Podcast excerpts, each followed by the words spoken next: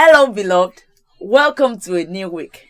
This week, our anchor verse is from the book of Corinthians, chapter 5, verse 17, which says, Therefore, if any man be in Christ, he is a new creature.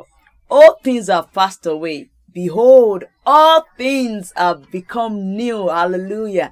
So as you go forth this week, say this to yourself. I am a new creature in Christ. All things have passed away. Behold, all things are new. Have a fruitful week.